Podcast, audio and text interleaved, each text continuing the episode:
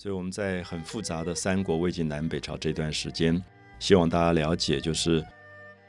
曹操可能用完全《诗经》的句法在写诗，四个字，四个字啊，“青青子衿，悠悠我心，但为君故，沉吟至今。”他在用《诗经》的方法写。那么他的儿子曹子建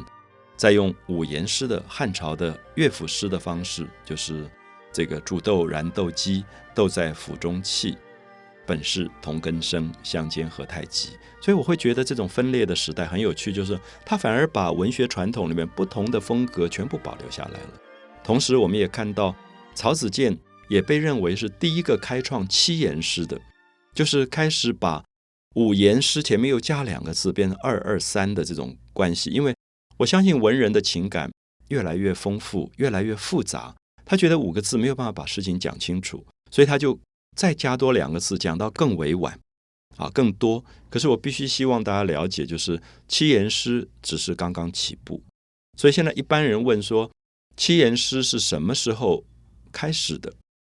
那我们说开始，我们就要找到说最早有谁写七言诗？那我们说曹子建在三国时候就已经有七言诗的尝试。可是不要忘记，包括曹子建本身在内，包括再晚一点的东晋的诗人陶渊明。他们写的诗大部分还是四言或者五言的，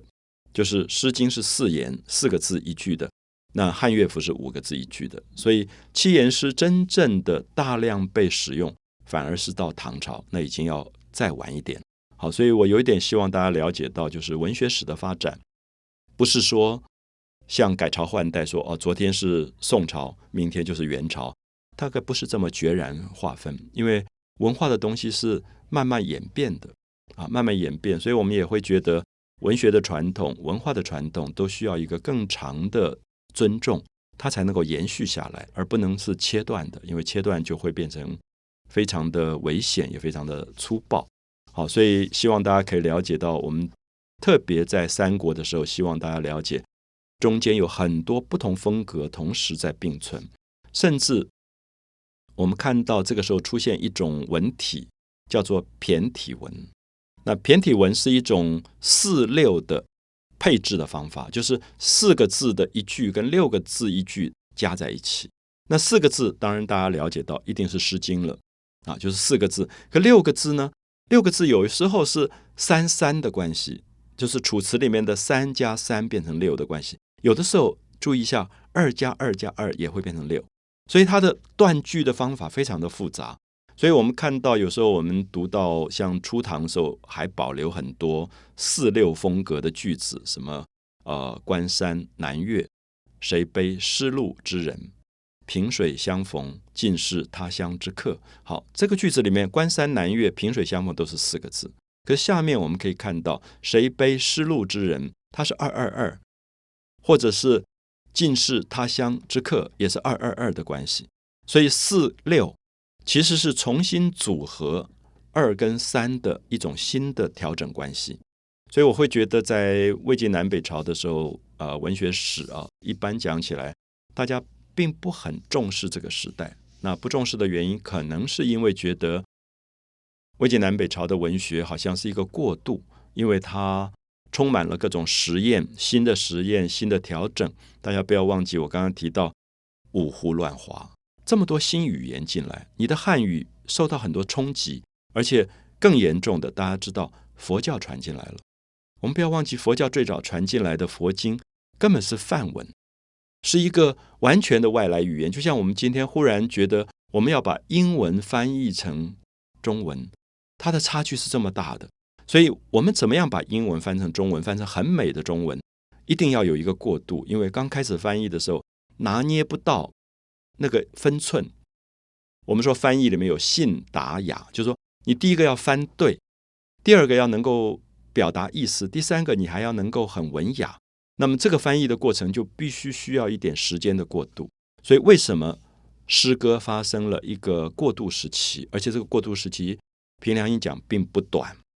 可能在两三百年当中都在过渡，就是因为一直在实验新的句法、新的语言。好，所以我基本上我会觉得这种过渡时期魏晋南北朝的文学，我会给他另外一个不同的评价，因为很多人认为片体文被称为片丽啊，丽是人字边一个美丽的丽。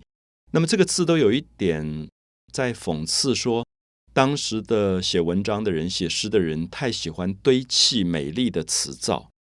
那我们知道“堆砌”这个字是不好的意思，就是写文章为什么不平铺直叙？为什么要去营造这么多的华丽的词汇句子？那可是因为我觉得。受到外来语言的冲突，所以他这个时候他想要去试试看有没有新的方法走出汉语诗的一条路出来。所以可能这个时候的诗人像包照啊，像谢灵运呐，大家都不是特别特别会注意到他们，因为比起唐代的李白、杜甫、王维，我想知名度是高很多的。可是我一直觉得过渡时期有过渡时期的辛，因为。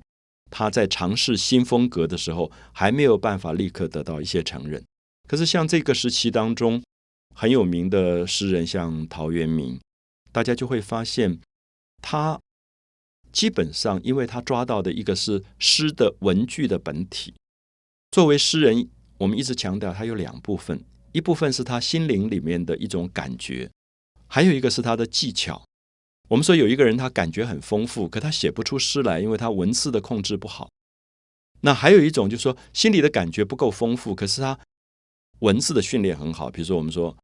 某一个中文系，他要训练写中文，可是他可能感觉并不丰富，可是他技巧他都知道，怎么写五言诗，怎么写七言诗，楚辞怎么写，汉赋怎么写，他可能技巧很好，可他写不出来。那这个时候，我们就会发现，陶渊明走了一条路。这条路是在过渡的时期，他用最简单、最朴素的语言在写诗。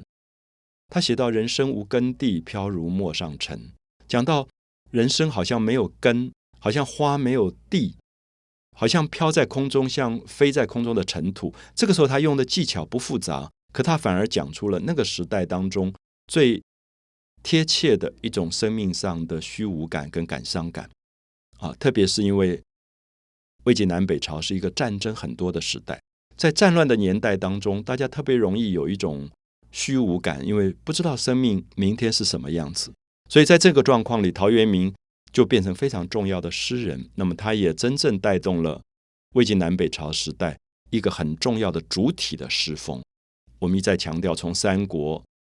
到魏晋南北朝，基本上是复杂的时代，所以我们可能会在这个时代停留稍微久一点点。也希望大家对这个时代。有不同角度的了解，因为过去很容易就忽略说啊，魏晋南北朝没有好文学。呃，我想这样的判断其实是太武断，而且也不够公平。所以我们多花一点时间去讲一下四六片文是什么，讲一下五言诗怎么过渡到七言诗，讲到陶渊明的出现，都是为了证明魏晋南北朝其实在文学史上可能有他们非常正面的贡献。